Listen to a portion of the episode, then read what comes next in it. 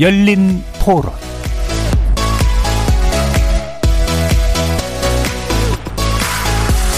안녕하십니까. KBS 열린 토론 정준희입니다.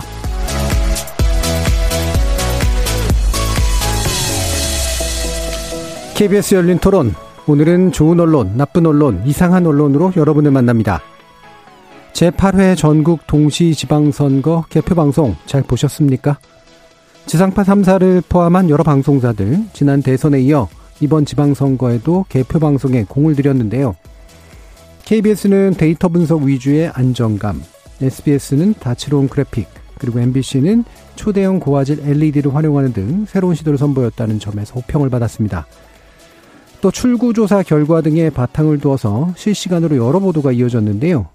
개표 방송에서 주목해봐야 할 것들, 그리고 그에 관련된 언론 보도 양상, 논논논 패널들의 눈으로 자세히 분석해 보겠습니다. 최근 지방선거 결과를 분석하는 보도에서 또 자주 눈에 띄는 단어가 있습니다. 바로 허니문 효과인데요. 새 정부에 대한 기대감으로 지지율이 높게 나타난다든가, 언론이 비판보다는 호의적 보도에 힘을 기울이는 것 등을 가리키는데, 그 실체는 과연 무엇일까요? 정권이나 상황에 따라 달리 나타나고 있는 면은 없을까요? 이어지는 2부에서 허니문 기간과 보도의 실태 꼼꼼히 짚어보겠습니다. KBS 열린 토론은 여러분이 주인공입니다. 문자로 참여하실 분은 9730으로 의견 남겨주십시오. 단문은 50원, 장문은 100원의 정보 이용료가 붙습니다. KBS 모바일 콩 그리고 유튜브를 통해서도 무료로 참여하실 수 있고요. 이제 콩을 통해서는 보이는 라디오로도 만나실 수 있습니다. 시민 논객 여러분의 뜨거운 참여 기다리겠습니다. KBS 열린 토론 지금부터 출발합니다. 살아 있습니다. 토론이 살아 있습니다.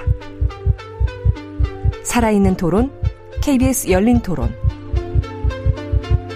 토론은 라디오가 진짜입니다. 진짜 토론, KBS 열린 토론.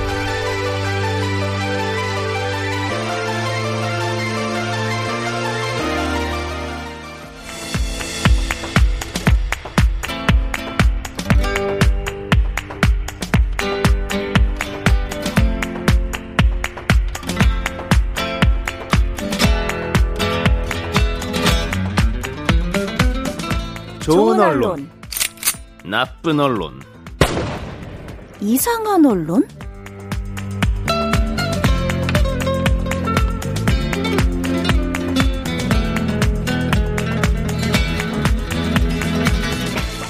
오늘 함께 해주실 세 분의 전문가 소개합니다. 이정훈 신한대 리나스타 교양대학 교수 나오셨습니다. 안녕하세요. 언론인권센터 정책위원인 정미성 박사 함께 하셨습니다. 안녕하세요.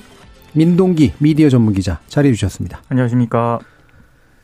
자, 어, 제8회 전국 동시 지방선거 개표 방송, 어, 지상파 담사 TV도 있었고요. 여러 채널을 통해서 다양한 형식이 실험된 듯한 느낌인데, 어, 우선 세 분의 총평 들어볼 텐데요.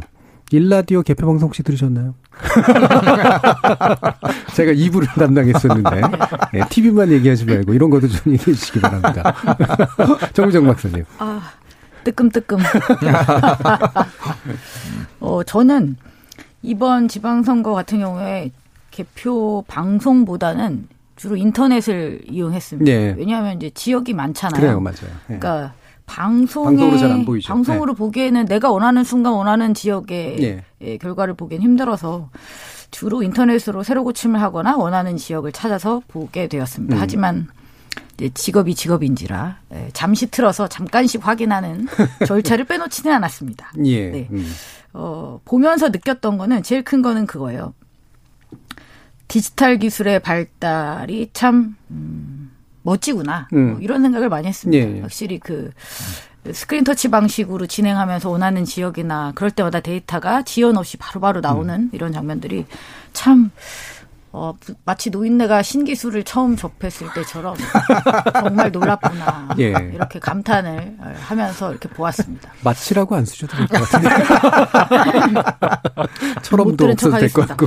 그리고 두 번째로 느낀 거는 이거는 좀 제가 항상 삐뚤어진 눈을 가지고 있기 때문에 가능한 일이기도 한데 이 많은 그 공을 들인 게 정말 막 티가 나잖아요. 이 돈과 예. 이 노력과 음. 이 시간과 뭐 그 모든 것들의 집결 막 이런 것들을 보면서 하, 보도를 좀 그렇게 했어요.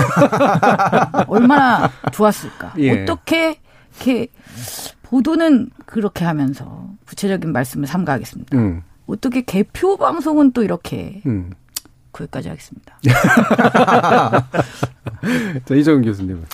아, 네. 그 사실 저도 뭐 처음부터 끝까지 다 방송을 보지는 못했습니다. 보지는 못했고 그런데 일단은 뭐 대선 끝난 지 또 얼마 되지 않아서 그런 느낌이 들 수도 있는데 뭐 크게 뭐 크게 달라졌다고는 사실은 좀 보기 어렵고 부분적으로 조금씩 좀 더 개선된 나아진 이런 부분이 좀 있었던 것 같고요.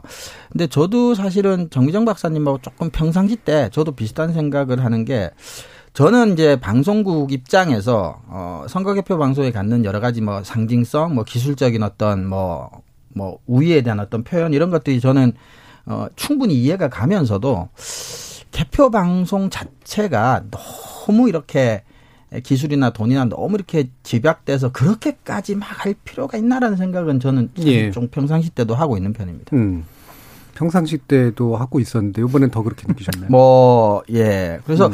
더 당분간 더 뭔가 기술적으로 뭔가 또는 어, 표현상에 뭔가 더 화려해질 게 있나? 근데 너무 또 그런 식으로만 경쟁을 하다 보면 예. 너무 또 그런 식의 비주얼적인 경쟁만 또 하는 것도 뭐 바람직한가 싶은 생각도 사실은 들고요. 예. 음. 네. 자, 민동기 기자님.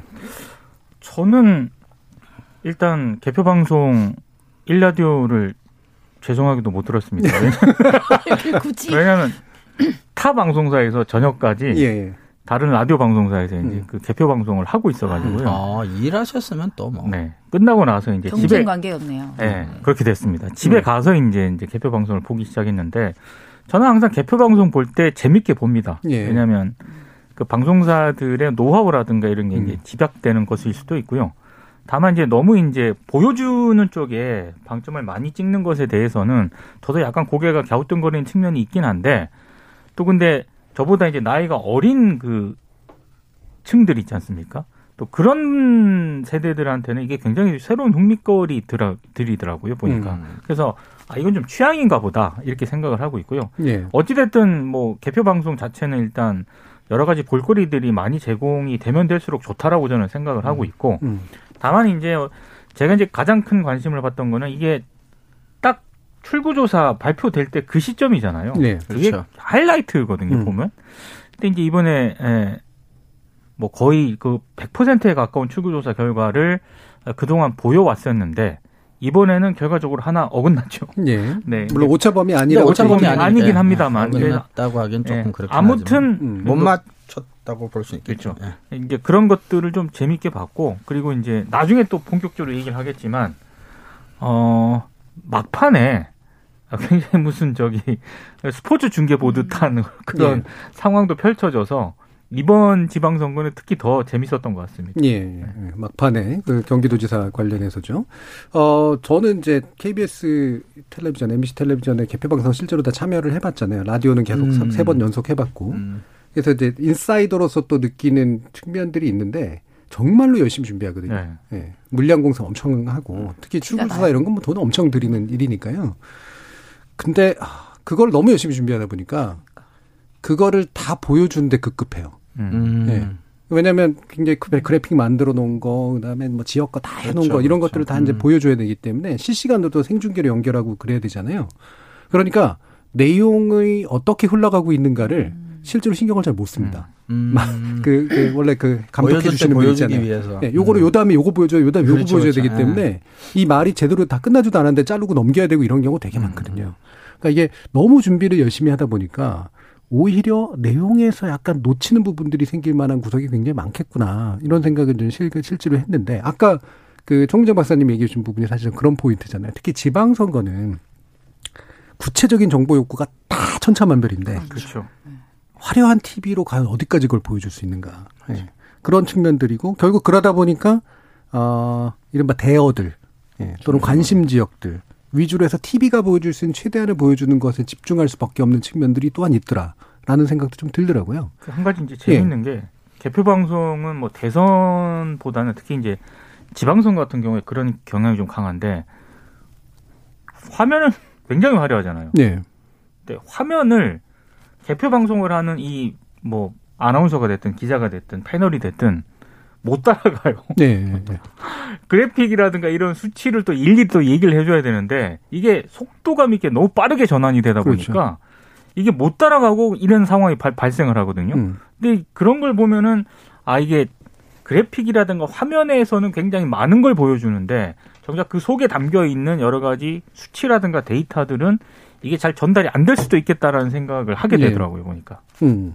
그래서 이제 보면은 한참 출구조사 이후로 데이터가 쏟아질 때 한참 간한 30분. 근데 개표가 아직 시작이 안 됐기 그렇죠. 때문에 예. 또 비어가잖아요. 비어가니까 계속 반복해서 출구조사에 관련된 얘기만 하다가 또 개표가 진행되면서 또 막 쏟아져 들어오니까 네. 또 급급해.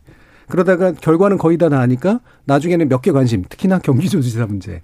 이거 가지고 모든 삼사나 뭐 기타들이 다 집중을 했는데 업데이트가 기껏해 몇천 표씩 몇천 표씩 업데이트 되는 거니까 중계 방송처럼 보여주는 재미는 있는데 어 뭐랄까 내용이 꽉꽉 채우고 있다는 느낌은 잘 안 들었거든요. 어떻게 보셨어요?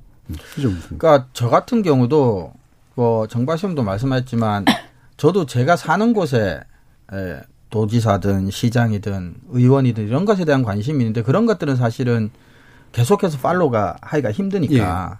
근데 저는 그런 부분을 말씀하셨다시피 이제 인터넷 포털 이런 걸 통해서 계속해서 이제 확인을 어, 하는 방법밖에 사실은 없었고 방송도 보다 안 보다 보다 안 보다인데 어느 순간부터는 방금 말씀하셨다시피 이제 경기도지사 쪽으로만 온통 이제 관심이 다 쏠리고 나니까 제가 뭐 경기도민이긴 하지만 어 그냥 뭐 스포츠 중계 보는 느낌. 예. 예. 그 이상도 그 이하도 사실은 뭐 조금 아니었던 것 같아요. 그리고 사실은 저는 그날 그 제 아내가 어 다른 지역에 개표 예. 어, 소위 말하는 아르바이트를 해서 밤새 집을 비우고 있었는데 또 뭐 그런 개인적인 이유도 조금 예, 있었습니다. 예. 네, 여러 가지로 좀 가족들도 챙겨야 되고 그런 부분들도 좀 있었고 그래서 이번 개표 방송을 제가 그 어느 때보다 좀 제일 집중하지 못 한 뭐 선거였던 것 같습니다. 음. 저는 개인적으로는. 음.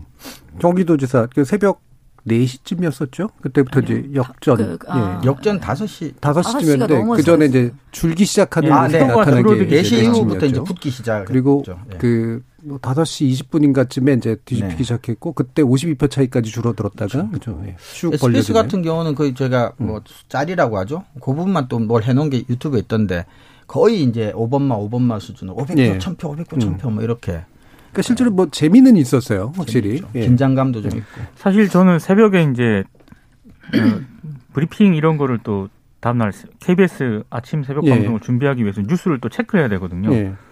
그래서 새벽에 일어나서 이렇게 TV는 TV대로 틀고 또 뉴스는 체크하고 나도 또 점검할 거 있으면 정리하고 이렇게 하고 있는데 아, 굳이 TV를 안 봐도 되더라고요. 예. 왜냐하면 소리만 약간 키워놓으면 음.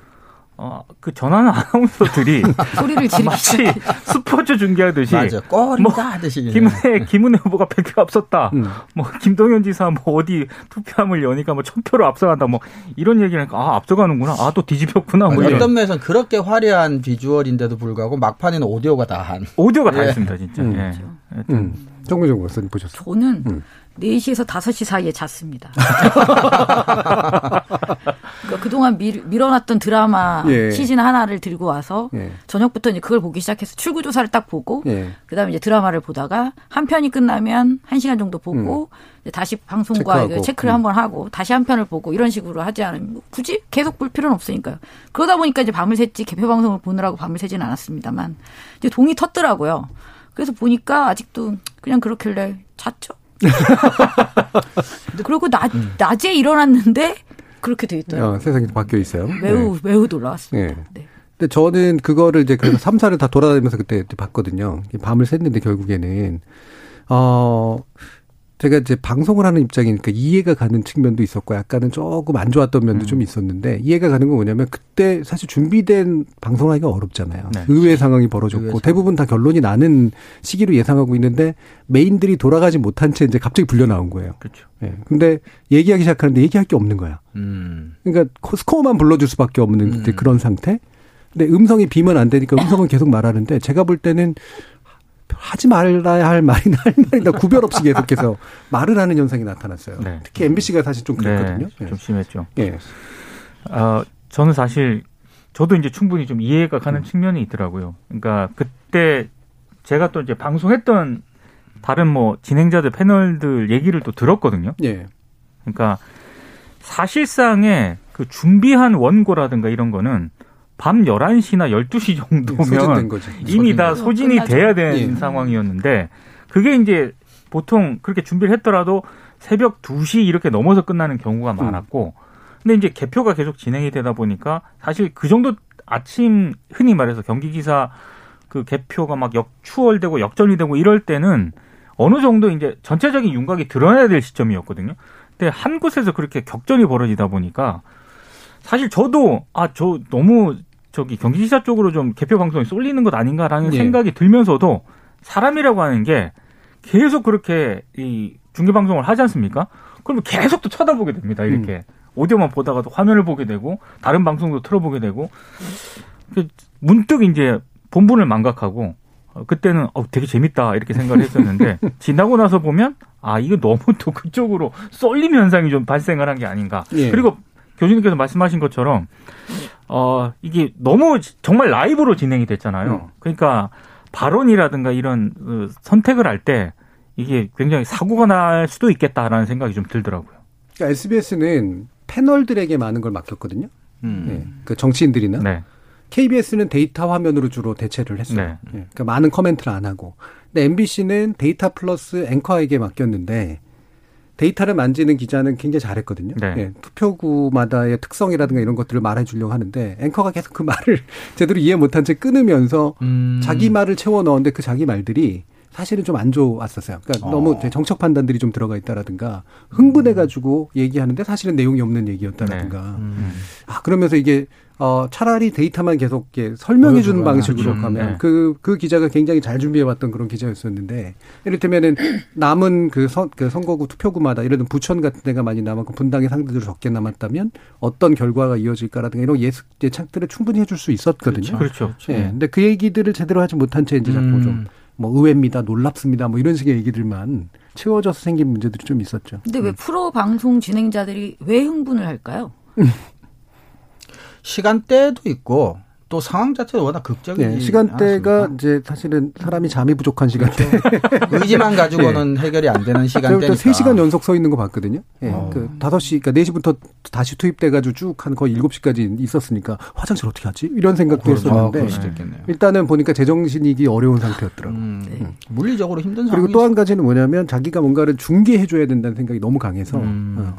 그러니까 비- 사운드를 비우지 않기 위한 노력을 오버해서 이제 또 하게 된 면들이 좀 있었던 거죠. 그리고 상황이 급박하면 말을 전하는 사람도 급박해지지 않나요? 예. 그냥 진짜 막 아니 그 근데 제가 되니까. 말씀드리고 싶은 거는 두 후보가 이제 박빙으로 그렇게 어, 초접전 상황이었다. 그리고 당사자들이나 지지자들은 흥분할 수 있죠. 예. 근데 그걸 전달하는 프로들이 그렇게 흥분하는 것은 사실 전 썩 어울리는 일은 아니라고 그렇죠. 올바른 일이. 아니죠. 음, 예. 아니죠. 예, 그 피곤했든 뭐가 어떻게 됐든 음. 그러니까 그 약간의 그 막판에 벌어진 의외의 역전극에 스스로도 같이 흥분을 해버렸고 예.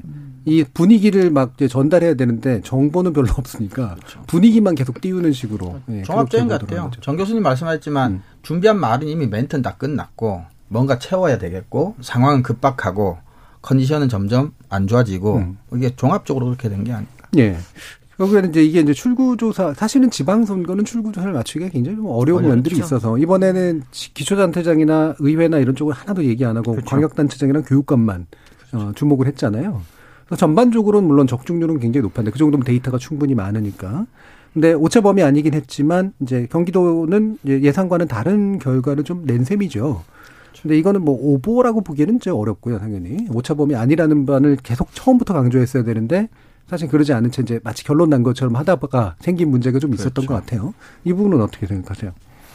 근데 그것도 사실은 방금 말씀하셨지만 어, 오차 범위 안에 있는 결과였기 때문에 에, 그것을 계속해서 강조를 하거나 표현할 필요성도 좀 있었다고 생각하는데 이해가 되는 부분은 너무 긴 시간 그렇죠. 예, 그 우위가 예, 유지됐으니까. 우위가 유지됐는데 그 우위가 어, 예측 결과와 같은 우위였기 때문에 네, 그거보다 더 벌어지기도 네, 했었죠. 좀더 벌어지기도 하고 그러니까 이제 시간이 어느 정도 지나니까 약간 좀 확정, 유력 네. 이런 쪽으로 좀 결과보다는 어쨌거나 섣불리 좀 말하게 된 부분이 있는 것 같은데 저는 근데 좀 이해할 수 있는 범위 안에 있는 게 아닌가 싶습니다. 음. 네. 근데 그 유력이나 확정이라는 거는 지금 남은 수가 남은 표수 그러니까 개표하고 남은 표수가 다 어느 쪽으로 간다고 해도 여기가 이긴다. 그렇게 돼야 이제 유력도 나오고 확, 확 당선도 나오고 확실도 네. 나오는 거거든요. 근데 그 계산은 산수잖아요. 남은 표를 가지고 음. 하면 되는데 그거에 앞서 나가는 것은 잘못된 거죠. 명백하게 예, 저는 잘못된 거라고. 이 표를 다 가져간다고 계산하는 것 같진 않아요. 그러니까 이 표도 이제 이 지역에서 기존에 예를 들어 몇 프로 정도를 네. 가져갔으면 그걸 가져간다고까지 계산을 하는 것 같아요. 알고리즘을 음. 짜놓은 건데. 네.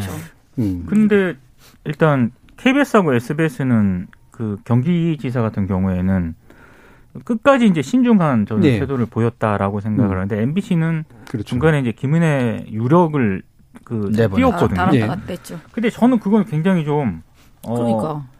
좀 아마추어적인 어떤 네. 그런 태도였다고. 봅니다. 왜냐하면 아까 정준희 교수님도 말씀을 하셨지만 데이터에 기반한 어떤 그 추세라든가 나머지 개봉되지 않은 그런 투표함이 어느 지역에 있었느냐 이런 거를 충분히 인지하고 있었다라고 한다면 그건 내보낼 수 없는 저는 소식이었다고 보거든요. 네. 왜냐하면 아, 전통적으로 뭐 김동연 후보를 지지했던 그런 민주당 지지세가 강한 지역이 아직 투표함이 안 된, 개봉이 음. 안 된, 특히 사전 투표함이 개봉이 안 된 지역이 있었기 때문에 그거 어떻게 될지 모르는 상황이었는데 저도 그걸 딱 띄우는 걸 보고 저건 나중에 뒤집힐 수도 있는데 너무 좀 앞서가는 거 아닌가라고 생각을 했는데 역시나 네. 예, 좀 MBC가 그런 부분에 있어서는 그러니까 그, 좀 무리수를 범했던 것 같습니다. 선거 관련해서는 참 조급해지는 것 같은 게 그몇분 상관으로 먼저 보도를 하는 것을 굉장히 집착을 한다는 느낌이 들거든요. 예, 이번에 채널이 돌아가니까. 네, 신문들도 네. 그렇잖아요.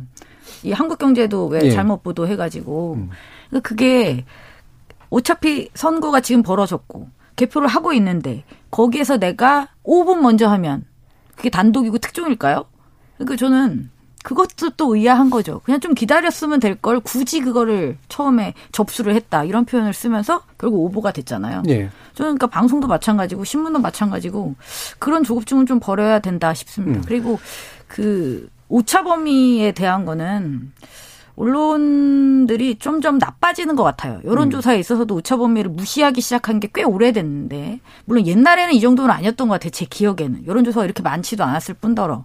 근데 자꾸 오차 범위 내에서 앞선다는 표현, 음. 잘못된 표현을 쓰더니, 이제 출구조사도 결국 똑같이 오차 범위는 오차 범위 내에 있는 건데, 계속 오차 범위를 무시하고 앞선다, 뭐, 어, 될 것 같다 이런 표현을 쓰는 거죠. 저는 원칙적으로 쓰지 말아야 될 표현들은 그게 언제든 간에 쓰지 말아야 된다고 생각합니다. 음, 네. 음.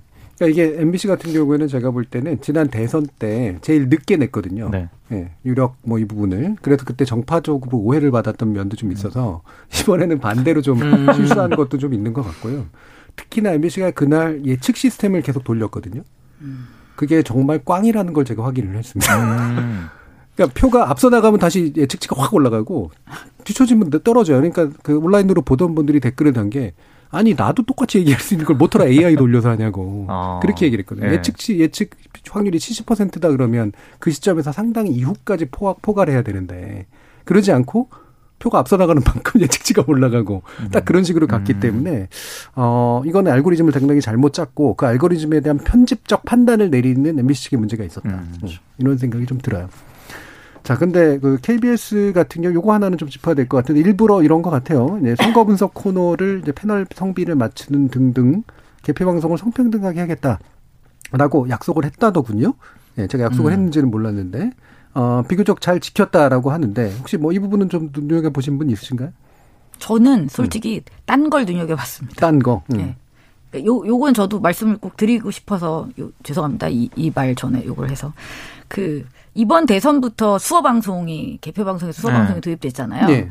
대선이니까 하고 혹시 지선에서는 안 하는 거 아니야라는 음. 의심을 가지고 다 이렇게 확인을 했는데 다 하더라고요. 음. 음. 네, 좋았습니다. 음, 확실히 이제 그런 것들은 지적되면은 개선이 네, 되는 네. 한번 개선이 되니까 네. 이제 가, 가 가는구나. 그래서 네. 좀 안심을 했습니다. 음. 자, 사실 얘기하시죠. KBS가 좀 튀기는 했습니다. 예. 튀었다는 말은 적절하지 않은 것 같고 주목받긴 했어요. 왜냐하면 개표 방송이라고 하는 게 한 방송사만 계속 보는 게 아니잖아요. 그렇죠. 돌려서 음. 보거든요. 네. 근데 유독 KBS는 여성 패널들이 많이 보였어요. 실제로 실제로 보였고 나중에는 처음에는 그냥 별 생각 없이 보기 시작했고 네. 특히 이제 타 방송사에 비해서는 타 방송사에서 지나치게 남성 패널들이 많았고 예. 근데 KBS를 볼 때마다 일단 이렇게 많이 보이니까 처음에는 아무 생각이 없다가 나중에는 아 이거는 좀 의도적으로 이렇게 배치를 한 거 한 게 아닌가 이런 예. 생각이 들었는데 그 이제 개표 방송 끝나고 나서 그런 기사들이 조금씩 나오더라고요. 예. 그러니까 KBS가 상당히 그런 부분을 염두에 뒀던 것 같습니다. 음.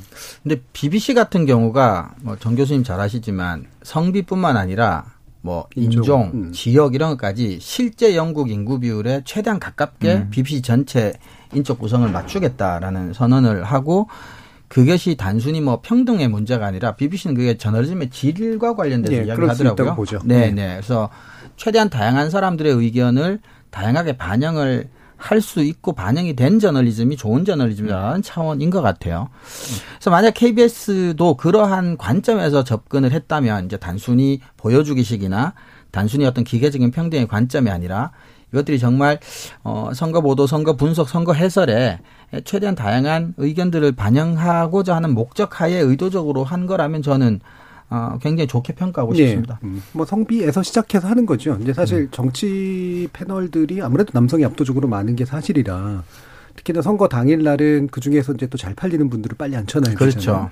그러니까 이제 다양성 같은 거 신경 쓸 만한 여력이 없는 때인데 여성의 능력이 떨어진다고 얘기하는 게 아니라 기존의 풀에서 음. 이제 그러다 보니까 사실 잘 못 지킬 가능성이 높은데 어쨌든 애써서 지키려고 노력한 점은 중요한 출발점이라고 생각이 들고요. 저희 열린 토론은 당일 패널 2부 패널이 이제 네분 다 여성이었는데 이게 이거는 오히려 이제 너무 넘어가 가지고 과장한 것까지 아닌가라는 생각이 들 정도인데 제가 여성이었으니까 사회자가 여성이었으면 안 그랬을 텐데 아, 제가 남성이다 보니까 이제 그런 일들까지 있었습니다. 근데 이거는 일종의 어포머티브 액션이라 음. 어, 이런 것들이 이제 실제로 방송 현장에서 좀 많이 고민됐으면 좋겠다는 생각도 해봅니다. 자, 그러면 어, 개표 관련 보도도 몇 가지 더 들어갈 텐데요. 나쁜 보도 좀 짚어주시죠, 이종훈 교수님. 네, 그 저는 뭐 최근 문제는 아니지만 최근에 좀 더 심각하게 제가 고민을 하고 있는데 과연 우리 언론이 어떤 민주주의에 어떤 방식으로 기여를 하고 있을까 이런 고민들을 많이 하는 편인데요. 최근에 들어 특히. 그러니까 지방선거 관련 보도 역시 그 똑같은 관점에서 뭐 지역 자치 또는 지방 자치 우리가 흔히 말하는 풀뿌리 민주주의 이런 것에 제대로 기여를 했나 이번 보도도. 근데 저는 좀 아니다. 아 이거는 뭐 개표 또는 결과 이후의 보도뿐만 아니라 운동 기간, 선거 운동 기간에 있어서도 여전히 물론 선거가 그렇게 정치권에서 의미 부여가 됐다 손 치더라도 지나치게 이제 중앙 정치 중심으로 어 지역 선거의 의미를 과도하게 해석하고 그것과 결부지어서만 보도한 게 아닌가 싶어서 어, 그런 점에서 저는 이제 나쁜 보도를 가지고 왔는데요. 뭐 제가 갖고 온 이 보도만이 그렇다는 게 아니라 이런 류의 보도가 굉장히 많습니다. 예. 제가 갖고 온 건 두 개인데요. 일단은 6월 1일 한, 한경에 새벽 역전극 쓴 김동연 단숨에 대권 주자로 체급 키운 김은혜는 요직 꿰찰 듯. 요직 또 하나는 꿰찰 듯 이런 표현. 또 하나는 같은 날 네. 뉴스원에 오안홍 그러니까 이제 뭐 오- 서울시장 뭐 안 저기 안철수 이제 의원 당선인 그리고 이제 홍준표 대구시장 당선인 것 같은데요. 국힘 네. 대권 잠룡 풍년 음. 민주 김동연 급부상이라는 음. 제목의 기사 일단 두 개는 가지고 왔는데 이것뿐만이 아닙니다. 그래서 지방 선거의 의미, 지방 선거의 결과 같은 것들이 어떤 지역의 문제나 지역에 갖는 의미로 해석을 하지 않고 이것이 이제 대권 후보를 키워내는 일종의 뭐 커리어 사다리 정도로 예, 해석하는 것처럼도. 오해되는 물론 어, 서울특별시장이나 경기도지사와 같은 자리를 잘 수행하고 그래서 훌륭한 뭐 이렇게 퍼포먼스를 내서 그것으로 대권 후보가 되는 것에 대한 문제 제기가 아니라 음. 선거 과정도 그렇고 선거 결과에 있어서도 모든 것들을 중앙에 대통령 뭐 이 관점에서만 의미 부여를 하는 것은 좀 지방 선거의 취지와도 맞지 않을 뿐만 아니라 좀 뭐 게으른 선거 보도가 아닌가 싶은 생각까지도 네. 들었습니다. 그러니까 실제로 정치적 함의를 분석할 수는 있고 어, 이런 얘기도 할 수 있는데 문제는 지방선거가 그, 안 그래도 지금 자꾸 이번 선거가 너무나 중앙선거 네. 방식이었었는데 윤심, 네. 이심 뭐 이러고 그랬었죠. 근데 그거를 더 그냥 지방자치제도 자체의 어떤 의미를 전혀 어, 찾아볼 수 어. 찾아볼 수 없는 그런 식의 보도를 너무 대놓고 하고 있다라는 그런 지적 어떻게 생각하세요?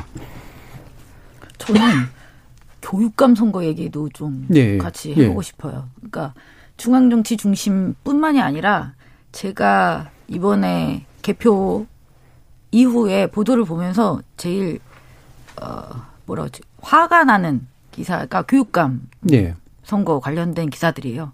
하나같이 다 깜깜이 교육감 선거. 음, 그런 이 얘기를 해요. 예. 네, 맞아요. 깜깜이 교육감 선거. 그러니까 깜깜이라는 표현의 부적절함은 차치하고 왜 깜깜한데요? 보도를 안 했으니까. 거죠. 그렇죠. 그래놓고 이제 와서 깜깜이라서 이걸 바꿔야 된다는 거예요. 예. 시작의 논리. 이거 정말 어이가 없는 거죠.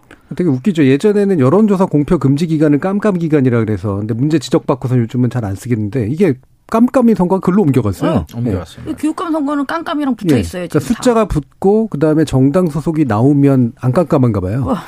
정말 저는 이 교육감 선거 관련된 보도가 예. 정말 정말 제일 없었어요. 예. 맞아요, 교육감 맞아요. 관련해서는 없었고 사실 있었던 내용 중에 대부분이 보수 쪽 후보들의 단일화 문제만 다뤘지 예. 어떤 뭐 정책에 대한 비판이라든지 접근이라든지 정보를 한다든지 그런 게 없었는데 이제 와서 선거가 끝나고 나니까 깜깜이 교육감 선거가 문제가 많아서 제도를 개선해야 된다라는 보도가 엄청 많습니다. 예. 의도가 그, 있는 보도죠. 그 수만큼이라도 보도를 했으면 이렇게 깜깜하진 않았을 거라고 저는 생각합니다. 예. 우리가 이제 학자들이 좀 당위적인 차원에서 많이 이야기를 하긴 했지만 이런 지역 지방선거를 한번 겪을 때마다 정말 피부로 느끼는 게 지역 언론 작은 단위의 지역 언론의 중요성 같은 걸 다시 한번 느끼는 게요. 예. 저도 경기도민입니다만은 그래서 뭐 김동연 후보, 뭐 김은혜 후보, 뭐 중량급 그리고 뭐 윤심, 이심 뭐 이렇게 되게 굉장히 중요한 선거에 유권자로 참여한 것 같지만 정작 경기도지사 두 분의 공약, 경기도의 지금 현안이 뭔지에 대해서는 제가 인터넷 뒤지고 뒤지고 뒤지고 찾지 않으면 정말 알 수가 없었습니다. 예. 그리고 어 교육감도 말씀하셨지만 교육감도 뭐 진보 보수 이런 식으로만 자꾸 프레이밍이 되고 음. 그리고 자식을 가진 입장에서 뭐 저는 교육감 선거도 저한테는 굉장히 중요한 선거거든요.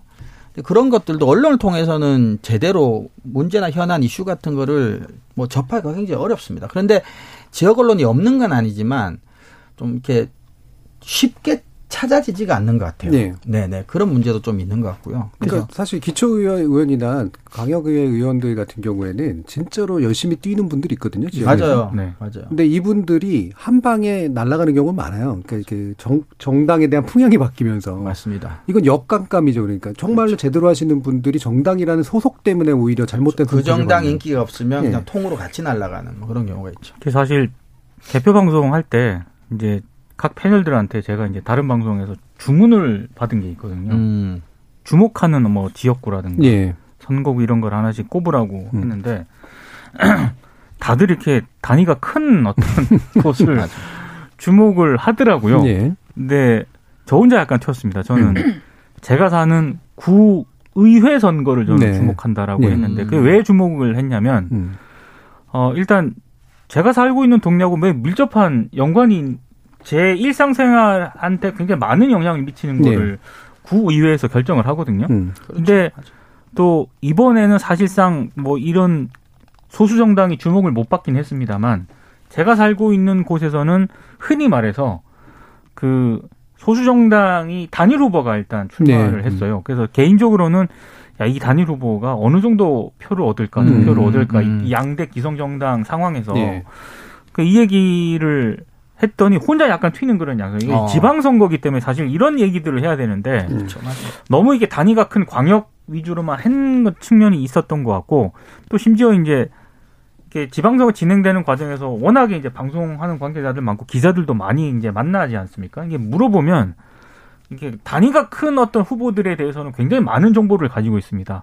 근데 제가 이제 몇몇 어 관계자분들한테 물어보니까 자기가 살고 있는 기초 의원에 누가 아. 나왔는지 알고 있는 사람은 단 한 사람도 못 맞아요. 봤어요. 예. 예. 그러니까 저는 이런 기자들이라든가 언론 종사자들이 아 저는 이게 보도가 너무 그렇게 편중될 수밖에 없는 이유가 거기 있는 것 같아요. 자기가. 살고 있는 그렇죠. 곳의 기초 의원이라든가 기초 단체장에 대해서도 관심이 없는데 음. 이게 뭐 뉴스에 반영이 될 리가 있겠습니까? 맞습니다. 네. 아까 이제 그 이정 교수님도 그 얘기 하신 거지만, 그러니까 다양성이 뉴스룸에 필요한 이유가 그래야 저널리즘의 질이 그렇죠. 좋아진다라고 좋아진다. 하는 것처럼 그 패널 하시는 분들도 스스로가 정치적으로 굉장히 풀뿌리여야 네. 맞습니다. 풀뿌리 민주주의를 평가할 수가 맞습니다. 있는 거죠. 네, 네, 맞습니다.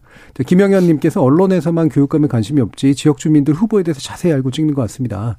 저도 찾아보고 신중하게 찍었습니다라는 말씀 주셨는데 실제로 자세히 과- 알아보시는 교육감의 문제에 더 유난히 그렇죠. 또 민감하신 분들이 네. 있어요. 맞습니다. 그러니까 그 괴리감이 제일 큰 예. 게 저는 교육감인 것 교육감입니다. 같아요. 맞아요. 시민들의 요구나 이런 건 굉장히 많거든요. 음. 근데 보도를 안 해주고 그 괴리가 제가 볼 때는 다른 어떤 지역 이거보다 훨씬 큰 것 같아요. 네. 어떤 면에서는 도지사나 시장보다도 관광단체장보다도 굉장히 더 특히 관심이 학부모들은 많은데 아주 학부형들은 관심이 굉장히 관심이. 많죠. 예, 굉장히 관심. 당장 예를- 지금 경기도가 아마 정책이 바로 바뀐다고 하반기부터 학기부터 네. 다들 관심이 또 많던데. 그러니까 이를테면은 겨- 요번에 이제 뭐 경남 울산 지역 뭐 이런 데 교육감 되신 분과 서울에서 교육감 된 분의 성향은 진보로 둘 다 똑같이 분류되는데 똑같을까요? 과연 교육적 대비 다르다고 봅니다. 굉장히 다를 네. 겁니다. 그렇죠? 네. 네. 음. 자, 이상한 보도 정민정 박사님. 어, 저는 또 나쁜 보도는 진짜 수천 개 가져올 수 있었는데. 그, 그, 그것도 있었어요. 음. 예. 그 선, 선거 투표 장소 앞에서 누군가가 똥을 싸고 갔다는 기사가 있었어요. 무슨 말이에요, 그건 또. 어, 저도? 봤습니다. 아, 그래요? 그래서 이걸 이상한 보도로 가져올까 했는데, 에이, 그냥 그러고. 예. 그건 이상한. 지시죠, 이상한 보도가 아니라. 아니, 근데 이제, 그러니까 그게 의미가 이- 있는지 없는지 누군가가 뭔가의 정치적인 의도를 가지고 일종의 어떤 행위를 한 건지 예. 그것도 아니에요. 확인된 것도 아니고 누가 똥을 싸고 갔다는 건데 그, 그 보도를 보면서 도대체 이 보도가 말하고자 하는 것이 무엇인가. 그러니까 CCTV를 확인했더니 예. 어떤 어르신이 이제 그러, 그러고 갔는데 음. 이게 의도가 있다기보다는 왜 어르신들이 이렇게 좀 이렇게 아프시거나 뭐 예. 이- 이럴 수 있으니까 그런 걸로 추정된다는 얘기가 그러니까 이게 왜- 그래서 하루 종일 냄새가 나서 너무 고생을 했다 뭐 아유. 이런 이런 기사였어요. 뭐 지역 현안 보도였나 보네요. 아, 근데 그런 기사가 포털에 많이 본 뉴스로 예. 그렇다니까요. 걸리다 보니 네. 저도 보게 되는 이런 상황이 네. 해외 그리고 토픽형 또- 보도네. 예. 그리고 또 어떤 후보가 이제 당선이 됐는데 뭐 바짓가랑이 공천 막 이러면서 바짓가랑이 공천이 뭐야 했더니 바짓가랑이랑 별로 상관이 없는 막 이런 좀 이상한 보도들이 꽤 많았습니다. 예, 예. 네. 그리고 제가 가져온 보도는 이게 이제 제가 이 기사를 발견한 다음에 예, 포털에서 이렇게 칩니다. 이재명 표정까지 치면 자동 완성으로 뜹니다. 예. 봐라 이렇게 이재명 표정 봐라 이재명 표정 봐라라고 검색을 하면 관련 기사들이 딱 뜨는데요. 이게 무슨 얘기냐면 출구조사 이후에 이준석 전 대표가 이제 환호를 하면서 음. 이야기를 했다는 거예요. 이재명 표정 봐라 이러면서 이제 환호를 했다는 기사가 나왔어요. 예. 다수의 기사가 그 다음에 이제 이준석 전 대표가 아, 아니다. 나는 그렇게 말한 적이 없다. 어, 마스크를 쓰고 있어서 입모양도 안 보였을 텐데 어떻게 알았냐? 라는 보도가 또 줄줄줄줄 나왔어요. 이 보도는 내용이 그거예요. 이준석 출구조사 결과 보고 이재명 표정 봐라. 그 다음에 어, 나는 그렇게 말한 적이 없다. 그러니까 음. 이만큼의 보도가 나오고 그렇게 말했다고 하고 그다음에 이렇게 나는 그렇게 말한 적이 없다. 실체가 뭡니까? 그러니까요. 제가 제가 묻고 싶은 게 그거죠. 예. 도대체 이 기사들이 이 많은 기사들 그것도 메이저 언론사들이 다수 보도를 했습니다. 음. 도대체 이 기사는 뭘 말하고 싶었던 걸까요? 클릭을 유도하고 싶었던 게 아닐까요? 네. 뭐 전형적으로 그래 보이긴 합니다만 그래서 네. 그래도 클릭을 유도해도 실체라도 좀 있어야 될 것. 같은데 그 뭔가를 초기에. 그렇게 말했다라고 하면서 심지어 그것도 있어. 국민의힘 관계자에 의하면 그렇게 말한 것은 사실인 것 같다. 라는 얘기가 있어요. 네. 그리고 이제 어, 이재명 지지자들이 반발을 했다 라는 이야기들이 있고 그 다음에 이제 이준석 전 대표가 나는 그런 적이 없다. 음. 이건 어이가 없다. 이렇게 기사 막 쓰면 안 된다. 라고 하면서 요걸 이제 충실하게 이렇게 받아쓰고 지금은 고, 고, 고선에서 일단하게 되었습니다. 음, 그러니까 썰에 썰에 썰을 받아 쓴 그리고 보도인데 이게 그러니까 의미도 예. 없고 목적도 없고 아 목적은 그쵸 돈 버는 걸 목적이라고 음. 한다면 이 기사가 너무 많이 포털 거의 한 면을 다 장식할 정도의 다수의 기사가 이재명 표정 발화로 쫙 가 있다는 거죠. 음, 음, 음. 그러니까 이게 사실 요즘에 보도의 상당수가 네. 커뮤니티에 누군가가 장난스럽게 맞아요. 게시물 올리고 거기에 댓글 쓰는 거하고 되게 비슷해요. 맞아요. 그 패턴이나 이런 게 이른바 후속 보도는 댓글 보도고 네. 예. 최초 보도는 이제 예. 게시물 보도예요. 그러니까 의미 없는 굳이 말하지 않아도 될 내용들을 다루는 보도들이 지나치게 많아졌다라는 이야기들을 우리가 이제 음. 여러 차례 했었잖아요.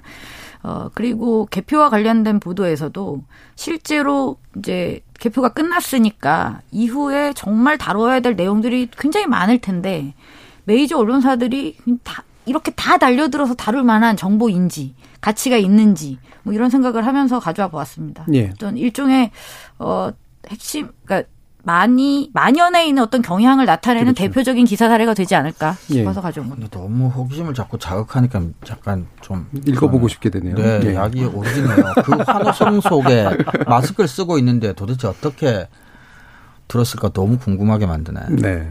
이런 심리를 이용한 그렇죠. 보도였다라고 그런 볼거수 같아요. 있습니다. 보니까. 자, 그럼 마지막으로 좋은 보도 민동기 기자님.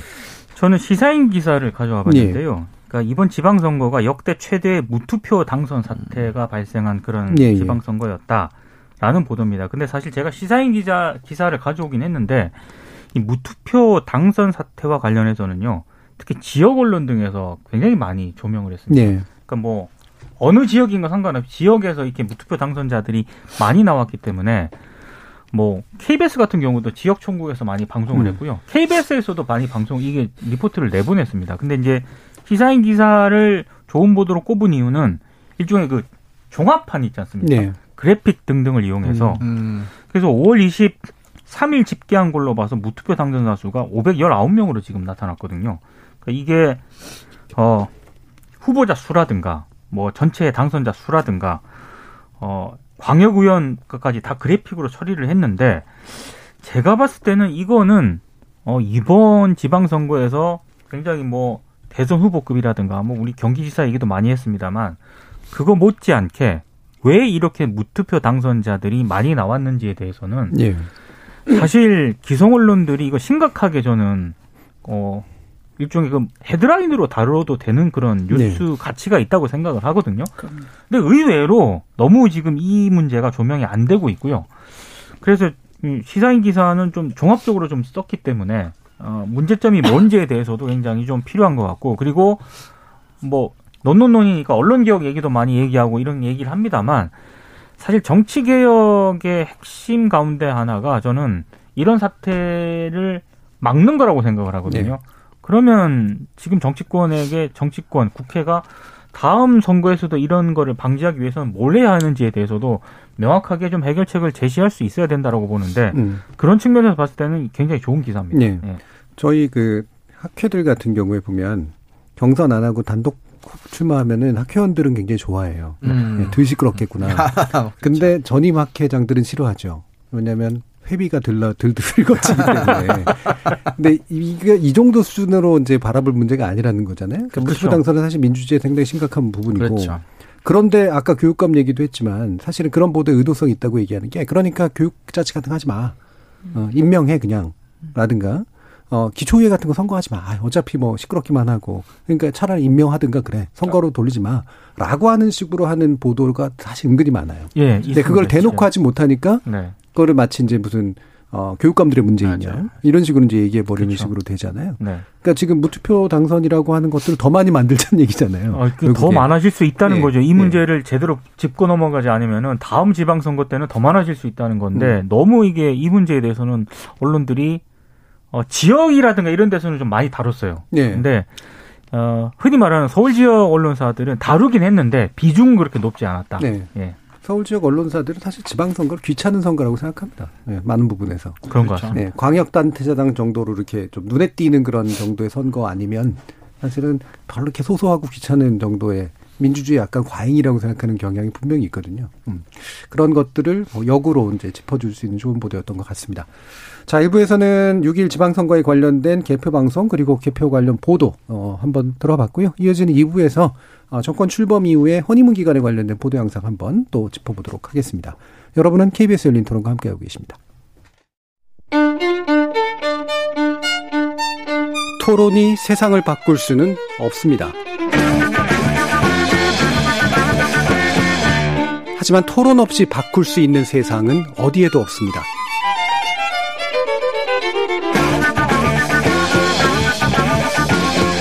세상의 선한 변화를 갈망하는 당신. 정답이 아니라 질문의 힘을 믿는 당신. 우리 KBS 열린 토론에서 만납시다.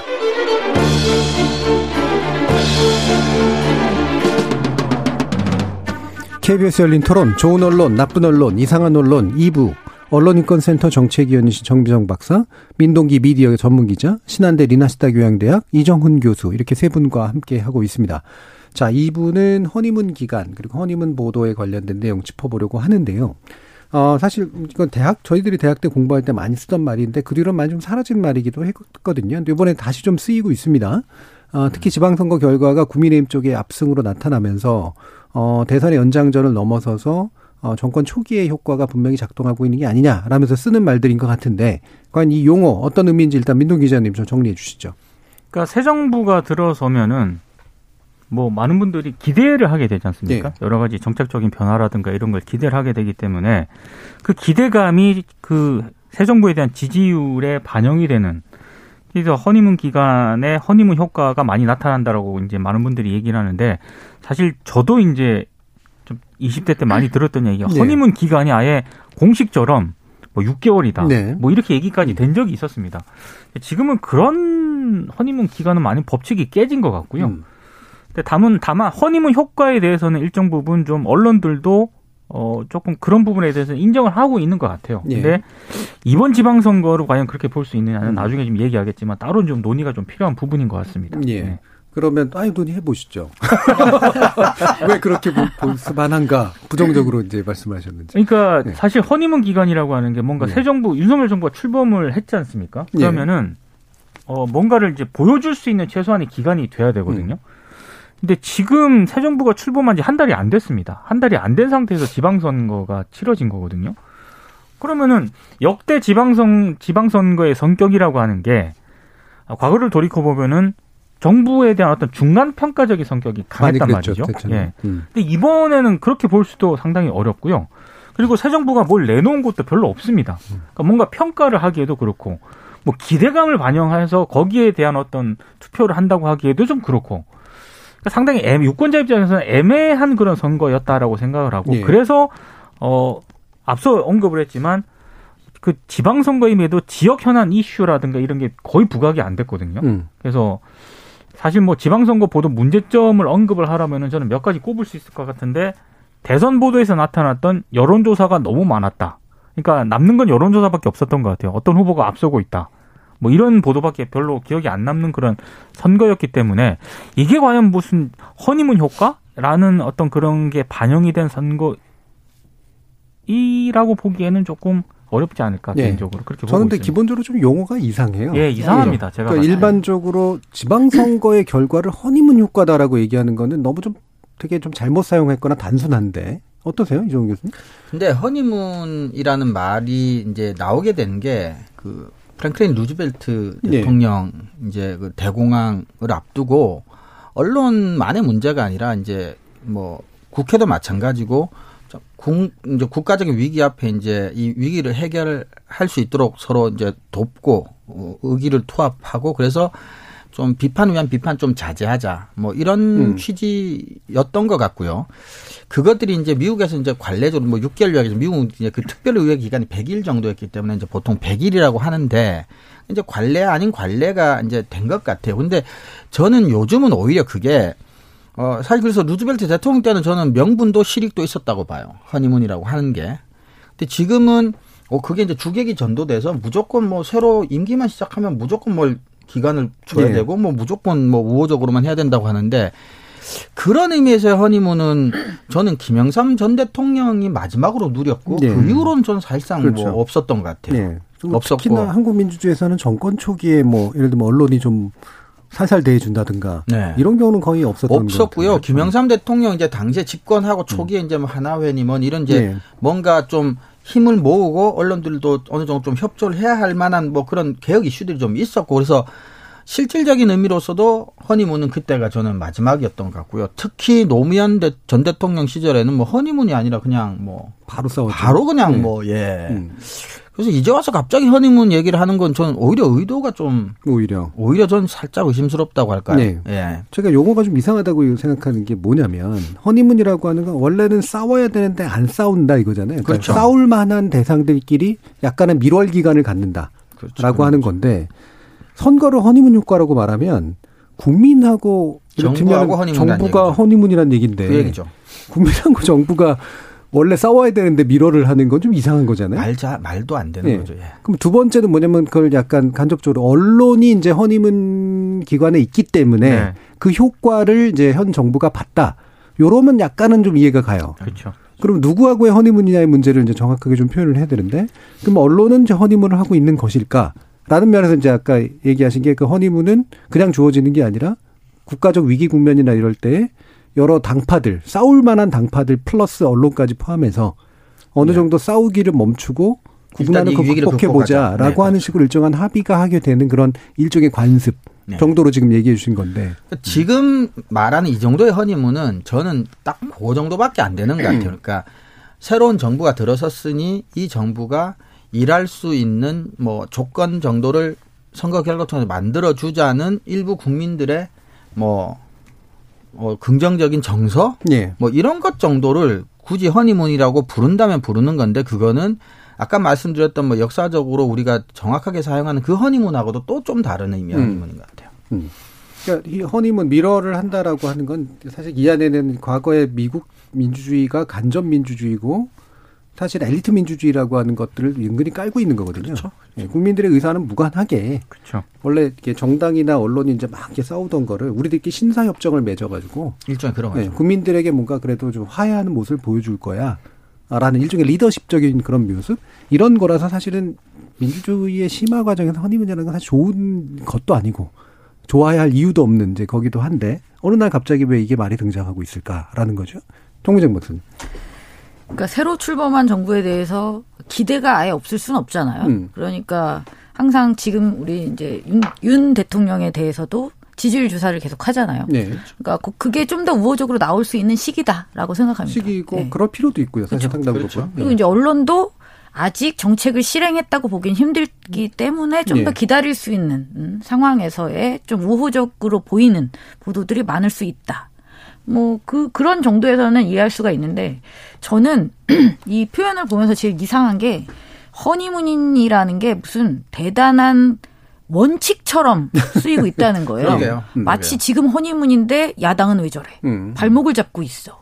뭐 지금 허니문인데 왜 저렇게 싫어하고 욕을 할까? 뭐 이런 식으로 이게 무슨 대단한 원칙 뭐 이런 거 아닙니다. 그냥 그런 경향이 좀 있었다라는 것이고 그것도 어 이슈가 뭐냐 아니면 지금 정치적 상황이 어떠냐 뭐 아니면 이 외부적인 환경은 어떠냐에 따라서 굉장히 달라질 수 있는 것이지 이게 무슨 대단한 기준이고 규지, 규정이고 해서 이것이 지켜져야 되고 그런 것은 아니라는 거죠. 근데 지금 상당수 많은 보도가 어 이게 무슨 대단한 원칙이고 기준인 것처럼 이거에 맞춰서 선거도 그렇게 해석을 하고 예. 여론도 그렇게 해석을 하고 언론 보도도 그게 당연한 것처럼 음. 저는 그건 동의할 수가 없습니다. 근데 네. 한동안 허니문이라는 그 효과라는 단어는 물론이고 허니문 기간이라는 이 말 자체가 제 기억에서는 등장을 안 했었거든요. 예. 한때 사라졌어요. 사라졌. 실제로 한참 전에나 조금 있었지. 현상으로서도 사라졌고 용어로서도 사라졌죠. 근데 이번에 좀 많이 예, 사용이 많아요. 되는 것 같아요. 예. 그래서 이게 뭘까라는 생각을 하고는 있습니다. 네. 근데 허니문이라는 게 예를 들어 성립이 되려면 이런 것 같아요. 그러니까 여야가 협치를 하고 상당 부분의 여론이 좀 모아지지 않으면 어, 해결하기 힘든 개혁 과제라든지 국가적으로 합의된 어떤 어 중대한 과제가 앞에 있고 그 과제에 대해서 대통령이 어, 해결 의지를 표명하고 야당이나 국민들에게 협조를 공식적으로 요청을 하고 예. 그리고 그 과제가 초당적이고 국가적으로 굉장히 중요하다는 것에 대한 여론적인 합의가 있다면 야당도 언론도 그 현안을 해결할 동안 어느 정도 힘을 좀 모아준다 이런 건 것 같아요. 근데 그냥 새 정부만 들어서면 그리고 지금처럼 아무런 국정 과제에 대한 구체적인 개혁 과제에 대한 어떤 행정부 쪽에 뭔가 선언도 없고 구체적인 로드맵도 없고 내용도 없는 상태에서 단지 집권을 새로 했다는 이유만으로 무조건 허니문이다라고 하는 거는 그건 좀 아니지 않나 싶어요. 음. 이게 일단 일차적으로는전 세계 정치사에서 허니문 언론과 정부 사이에 그러니까 새로 들어선 정부 사이에 허니문이라는 용어를 썼던 건 적어도 보편적인 현상은 아니에요. 그러니까 유럽의 정치에는 없는 거고 그죠? 그죠? 미국 정치에서 있었던 것도 미국 정치도 또 전후 특별히 어, 특별히 동- 미국 정치가 극복하기 위해서 네. 그렇죠. 그러니까 그 1차 세계대전, 2차 세계대전을 거쳤던 미국이 전 세계에서 뭔가 역할을 해야 되는데 미국 대통령은 단순한 정파의 대통령이 아니라 미국 정부의 대통령이 또한 전 세계의 대통령이기도 해. 라고 하는 관점에서 미국 정치에서 일정 기간 동안 잠시 쓰였던 그렇죠. 이제 그런 말이고 일종의 관습이었다라고 봐야 되는데 그게 이제 우리나라는 또 수입하는 거 좋아하니까 좋아죠. 특히 한때 미국으로부터. 90년대 전에까지만 해도 언론이 뭐 허니문이라고 할 것도 없이 그냥 뭐 애완견이었던 시절을 겪고 난 다음에 비판적인 감시견으로 87년 이후로 만약에 돌아가, 돌아갔다고 치면 그때 언론학자들이 그래서 많이 쓰기 시작했던 거고 저도 그래서 이제 많이 배웠던 건데 그때는 이제 허- 미국식 허니문이라는 게 우리도 필요할까 아닐까를 이제 고민하던 시기였던 거죠. 그래서 김영삼 정부까지는 어느 정도 적용이 됐던 거고. 근데 DJ 정부 이후로는 뭐 이건 허니문이 뭐니 따질 새도 없이 아, 우리는 바로. 무조건 정부와 언론은 상당히 대립적인 관계에 놓여져 있어라고 하는 게 아주 일반적이 됐기 때문에 그래서 용어의 사용이 사라진 거란 말이죠. 사실 허니문이라는 이런 예. 그 효과라든가 이런 단어를 굳이 이제 등장을 시키려면 저는 예. 오히려 IMF 사태가 터지면서 김대중 정권이 출범하지 않았습니까? 차라리 그때 뭐 네. 그렇죠. 이런 그럴 땐쓸 부분 필요가 있었던 말이죠. 이런 걸 오히려. 사용을 했다거나 예. 아니면 문재인 정부 출범 때 인수위도 없이 바로 출범했거든요. 그땐 정말 필요했죠. 음. 그때 약간 뭐 이런 용어가 등장했다거나 하면은 이해가 되죠. 지금 이렇게 등장하는 것에 대해서 제가 고개를 갸우뚱하지 않을 텐데 그때는 등장을 안 했거든요. 네. 허니문 효과라는 거, 허니문 음. 기간이라는 게. 근데 이번에 이제 유독 등장을 하다 보니까 아까 이 교수님 말씀하신 것처럼 아 이거는 약간 좀 이상하다라는 생각이 계속 드는 거죠. 혹시 그거 아닐까요? 자격지심이 있는 거죠. 예. 뽀얀 살결, 빛나는 홍채, 어, 훌륭한 패션 감각, 예. 어, 김치찌개, 막 이런 얘기 하면서 좀 이게 사실은 허니문 기간이라서 잘 써주는 거야라는 어떤 자기 위안이 네. 아닐까요? 일종의 저는 그런 말에 동의하는 게 그래서 자기 정당화 하려고 네, 네. 다시 쓰기 시작한 네. 말인 것 같아요. 저는 분명히 거기에 혐의가 있다고 보고요. 네. 그리고 또 절반은 야당을 비판하기 너무 좋, 좋아요. 어. 마치 이것이 대단한 것처럼 허니문 기간인데 발목이나 잡고 말이야. 어? 네. 지금 경제가 얼마나 위기인데 우리가 어? 지금 대통령이 새로 와서 이렇게 하려고 그러는데 지금 발목이나 잡고 너 나쁘잖아. 지금 허니문이야. 뭐 이런 뭐 다 말은 안 됩니다만 벌어지고 있으니까요. 음. 근데 허니문이 시작이 됐고 지금도 유일하게 뭐 거의 쓰고 있는 미국 같은 경우도요. 허니문 기간이라고 해서 뭐 홍채 뭐 사- 살결 이런 보도는 없습니다. 없고 어 기본적으로 할 비판들은 하고 금지어로 있고요. 합시다. 네. 제가. 그 미국의 되게 특이한 현상이었다를 얘기하는 게 미국의 역사적 경험도 있지만 미국과 유럽이 언론의 구성이 달라서 이제 그런 면도 있거든요. 유럽은 어차피 정파성이 언론에게서 정파성이 기본이에요. 그렇죠. 그렇죠, 맞아. 예, 그러니까 어 자기하고 유사한 정부가 들어서면 당연히 그걸 지지하는 방식의 언론이 있고 정파성이 달라서 반대하는 언론이 있어서 이게 너무 당연해. 근데 미국은 스스로를 언론들이 정파적이라지 않다라고 하기 했었잖아요. 지금 정파적이지만 그러니까 미국은 어, 어떤 정책 지향을 가지고 간에 대통령은 언제나 감시하는 대상이야 라고 하면서 무조건 물어 뜯었단 말이에요. 모든 정파하고 상관없이. 근데 그거를 잠시 멈췄던 기간들이 이제 있었던 거죠. 일종의 화해 기간 같은 게. 근데 확실히 얼- 미국 언론이 정파화가 되니까 허니문은 싹 사라졌단 말이에요. 지금은 관습으로조차 존재하지 않죠. 거의 없죠. 어, 미국 같은 경우에 특히나 오바마 대통령 이후로는 그렇죠. 예. 예, 허니문이라고 하는 관습조차 이제 사실은 존재하지 않았. 둘다 트럼프 때 완전히 이제 완전히 무너졌고 사라졌죠. 바이든 때도 역시 그 마찬가지죠. 외신에서도 허니문이라는 그 용어를 본 적이 별로 없었던 것 같거든요. 네. 그러니까 오바마 전 대통령도 그렇고 트럼프 전 특히 대통령 때는 트럼프가 더 너무 심했고요, 그때는. 강렬했죠. 오히려 네. 뭐 취임하자마자 오히려 대통령 언론을 공격하기 그렇죠. 시작했으니까 네. 완전히 사라졌죠 그때. 그러니까 우리나라 언론은 굳이 말하면 유럽 언론 쪽이 훨씬 더 가깝거든요. 음. 어, 다만 아닌 척하는 게 미국 언론에 더 가까운 거고. 근데 어차피 정파적인 언론이라 우리나라는 허니문이 필요 없어요. 필요 없죠. 예. 굳이 말하면 예. 네. 그 허니문 얘기에서 네. 꼭이 말씀을 드리고 싶은데요. 오세훈 시장이 당선이 되고 가장 많이 쏟아진 기사 중에, 그러니까 가장은 아니죠. 많이 쏟아진 기사 중에 하나가 이제 TBS는 교육방송이 되나? 음. 뭐, 뭐, 이런, 이런 내용입니다. 그 허니문은 왜 반대로만 작동을 합니까? 음. 이쪽으로는 작동을 안 하나 봐요. 그러니까 정치인들이 지자체 장과 이제 언론사가 아, 지자체 장이 언론사를 그렇게 좌지우지할 수 있다고 믿는 것에 대한 비판이 일도 없는 것도 신기할 판에 예. 그런 식의 전혀 어, 문제의식 없는 기사들이 지금 쏟아지고 있는 것. 마치 그래도 되는 것처럼, 그럴 권한을 가진 것처럼. 그거는 또 허니문이랑은 반대되는 거 아닙니까? 네. 왜 정치인은 언론에 대해서 또 그렇게 해도 되고, 이게 허니문이라면서. 그럼 좀 더 상냥하고 다정하게 나와야죠. 음. 근데 저는 어쨌건 간에 이번 정권 들어서 언론이 보이는 어떤 정치 저널리즘의 행태는 허니문으로 어떻게 뭐 대충 뭐 지나갈 돼요. 건 저는 전혀 아니라고 봐요. 신사협정 수준이 아니에요. 그런 게 그렇죠. 아니라 예. 그냥 정말 정말 게으르거나 음. 어 또는 비판을 그냥 스스로 하지 않으려는 언론으로 비춰지지 이게 그냥 허니문이기 때문에 그렇게 하기에는 전반적으로 정치 저널리즘의 질이 좀 최근의 보도 특히 질적으로 좀 너무 낮은 보도들이 많이 나오는 것 같아요. 음. 그래서 이거는 허니문이라고 그냥 일부러 그런다. 좀 참는다? 그렇게 보기에는 너무 수준 이하의 보도들이 너무 많은 것 같아요. 그러니까 차라리 그냥 저는 허니문 뭐 기간은 물론이고 허니문 효과 이런 얘기를 언론이 좀 스스로 안 하는 방식으로 예, 그렇죠. 각자가 할 일을 했으면 좋겠어요. 왜냐하면 지금 인수위를 출범을 시키고 인수위에게 상당히 많은 권한과 역할을 주는 거 아니겠습니까? 그러고 나서 또 정부가 출범을 하는 거고요.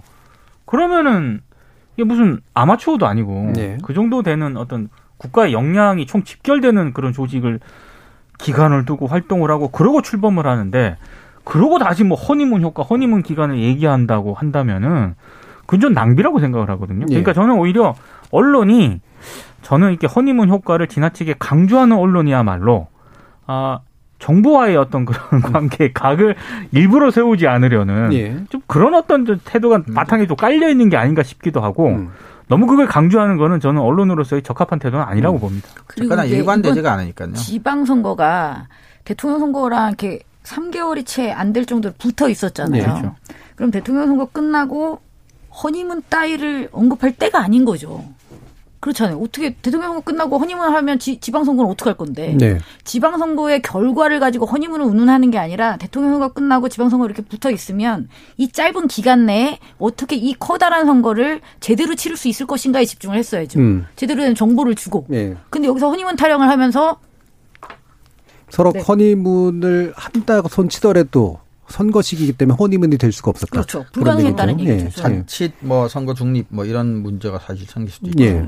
그리고 지방선거 할 때 허니문 얘기하는 것도 오히려 좀 아이러니죠. 왜냐하면 제 기- 제가 살고 있는 아니 물론 광역은 영향을 받을 수 있겠지만 제가 살고 있는 구의회 의원을 뽑는데 또 지역 허니문도 있네요. 그런 새정부 허니문이 도대체 예. 무슨 효과가 있어요? 예, 예. 저는 그건 효과 없다고 보거든요. 그렇죠. 이것도 사실 되게 중앙정치적인 시각이네요. 맞습니다. 예. 지역은 다 이제 여야가 다른데. 네. 그렇죠. 그렇죠. 예. 그러면 새로 만약에 지방선거가 돼서 새로 여가 들어서면 그렇죠. 지방마다 그러면 지역 언론들의 입장에서는 일정 기간 동안은 허니문을 가질 수도 있겠죠. 뭐 판단에 따라서는. 그렇죠. 네. 예. 근데 지금은 가질 때가 아니었다라는 말은 또 맞는 지적인 것 같네요. 그러면 지- 지방선거라는 관점에서 보면. 그러니까 이제 허니문이라는 게 사실은 우리나라의 언론 조건이나 정치 조건에 맞는 표현이냐도 일단 우리가 고민을 해야 되지만 만약에 필요하다면 한 세 가지 정도의 조건이 필요한 것 같아요. 하나는 아까 이종 교수님 말씀하신 것처럼 일종의 국난 상황. 음. 예. 국가가 뭔가 극복해야 될 어떤 굉장한 난점이 있다. 두 번째, 어, 성- 정부가 새로 출범함으로써 아직까지 정책의 집행의 근거, 집행의 상황을 보여주지 않았기 때문에 뭔가 근거를 가지고 비판을 하려면 일단 일이 진행되고 난 다음에 비판해야 된다. 그 전에 사전에 비판하는 건 안 맞다. 그런 면에서 약간의 짧은 허니문 음. 인정할 수 있고 세 번째로는 아마 이게 이제 평창 동계올림픽 이후에 아마 우리나라에서 잠시 벌어졌던 게 아닌가 싶은데 국민적 기대나 지지가 너무 크다 보니까 YS에서의 그 음, 초기의 개혁이라든가 네, 네, 네. 그렇죠? 뭐 이런 이제 남북 관계가 갑자기 그렇죠. 좋아지면서라든가 이렇게 뭔가 국민적 기대가 굉장히 커져서 이때는 이제 어떤 통일된 공론을 가지고 뭔가를 진행해야 되기 때문에 언론이 사실은 시비 걸기가 굉장히 좀 어려워지는 그래서 허니문이 강요되는 상황 음. 이런 아, 정도는 있는. 것 같아요. 강요된 허니문이라는 예. 것도 있을 수 있겠네요. 음. 한세 가지 정도의 조건에서는 허니문이 뭐 이렇게 어 잠시라도 성립될 수는 있을 것 같다. 음. 근데 그 이외의 기간에서 얘기하는 허니문은 자신의 어, 정파성 내지 내용 없음을 감추기 위한 일종의 예, 모방 행위 정도에 가까운 것 같다라는 게 이제 현재 짐작입니다. 근데 세 번째 경우에는 음.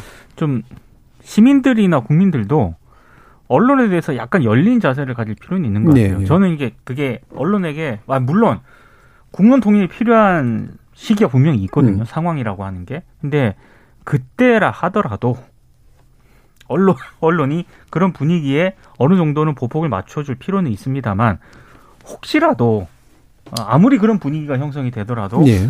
문제점이 있다면은 그걸 또 지적하는 게 언론의 역할이기도 하거든요. 근데 그렇게 했을 때 그 지적이 아 너무 과하다 싶으면은 좀 비판해야겠지만 비판을 받아야겠지만 어느 정도 타당한 지적이라고 생각이 되면은 저는 그거는 언론의 비판 기능으로도 또 인정을 해줄 필요는 있다고 보거든요. 예, 그러니까 약간 언론도 언론과 어떤 그 시민들의 상호적인 어떤 여러 가지 좀 포용적인 자세가 좀 같이 가야 될 것 같더라고요. 예, 보니까. 예. 예. 지금 6169님이 허니문 결혼식 했나요? 주제에 맞지 않은 일입니다라는 말씀 주셨는데요. 실제로 그래서 밀월 관계 이렇게 표현하기도 하는데 어차피 밀월이 됐건 허니문이 됐건 둘 다 잘 안 쓰는 말이라 요즘에는 요즘. 이게 갑자기 다시 쓰이는 게 좀 생뚱맞다. 이게 이제 오늘의 주된 어, 주제인 것 같고요. 2095님 어차피 언론 잘 믿지 않습니다라는 말씀을 줘서 약간 가슴이 아픕니다. 유튜브에서 수상님 그럼 언론은 들깨처럼 물어뜯기만 해야 하나요? 왜 이렇게 오해가 될까요? 언론이 들깨처럼 물어뜯을 이유가 없죠. 그렇죠? 예, 필요한 근거를 가지고 비판을 해야 된다. 그 비판의 반대말이 미럴은 아니잖아요. 그렇죠. 예. 네. 그러니까 미럴에 아까도 얘기했지만 미럴이 되려면 미럴의 근거들이 이제 몇 가지 조건들이 있는데 그런 미럴들은 충분히 이해할 만하다. 어. 지금이 그런 미럴인가라고 하는 것들을 한번 판단해 줬으면 좋겠다 이런 생각이 듭니다. 자, 그럼 마지막으로 마무리하면서 우리 뭐 이제 지선 끝나고 어, 대선도 끝났고 지선도 끝났고 그래서 일단 정체 시기가 좀 지나가고 있는데 우리 언론 보도 좀 어떻게 좀 됐으면 좋겠다라는 기대를 좀 간단하게 어, 마무리하시면서 한 40초 정도 얘기해 주시면 어떨까요? 김동기 기자입니다. 저는 좀 이렇게 특히 뭐 큰 단위 선거에서는 크게 이제 뭐 관점이 필요하겠지만 이런 지방 선거 같은 경우에는요 언론들의 눈도 자기 주변으로 좀 낮, 낮게 좀 바라봤으면 좋겠더라고요. 다들 너무 큰 단위의 그 선거에만 집착을 하다 보니까 당연히 그렇게 되면 관심 자체가 지방선거인데 광역 위주로만 갈 수밖에 없거든요. 저는 이런 보도 태도는 뭐 획기적인 변화 이, 이 이전에 언론이 스스로가 자기 동네에 관심을 예. 가지는 거기서부터 출발해야 된다라고 봅니다. 그렇죠. 구체적인 로컬한 관심에서 시작하다. 이정 교수님.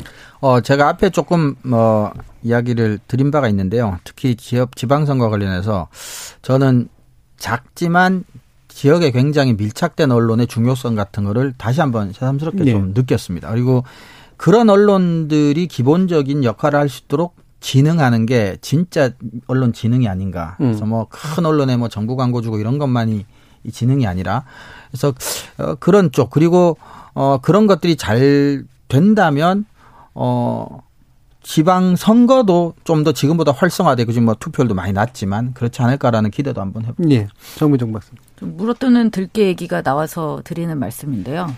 저는 칭찬을 담은 기사를 보고 싶습니다. 대신 근거가 명확하고 예. 논리적인 경, 전개에 충실한 기사. 저는 그것을 기대해 보겠습니다. 예. 그죠. 그 칭찬을 하더라도 근거를 가지고 하고 예, 비판을 하더라도 근거를 가지고 하자라는 그런 말씀이었습니다. 자, KBS 열린 토론 논논논 코너는 그럼 오늘 이것으로 모두 마무리하겠습니다. 오늘 토론 함께 해 주신 민동기 미디어 전문 기자, 언론인권센터 정책위원 정미정 박사, 신한대 리나스타 교양대학 이종훈 교수 세 분 모두 수고하셨습니다. 감사합니다. 감사합니다. 고맙습니다.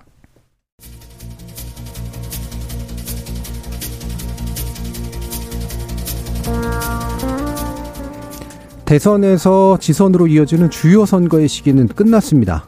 이제 다음 총선이 있기 전 2년 정도의 시간은 적어도 선거 때문에 각 정파들이 사활을 거는 일 정도는 줄어들 텐데요. 과연 우리 언론은 이 심심한 시기를 어떻게 보내게 될까 궁금합니다.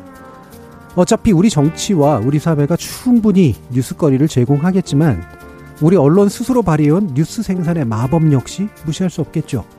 그게 딱히 우리 민주주의를 위해 좋은 것에만 집중하는 것 같지 않아서 문제지만 말입니다. 참여해주신 시민 논객 여러분 감사합니다. 지금까지 KBS 열린 토론 정준이었습니다.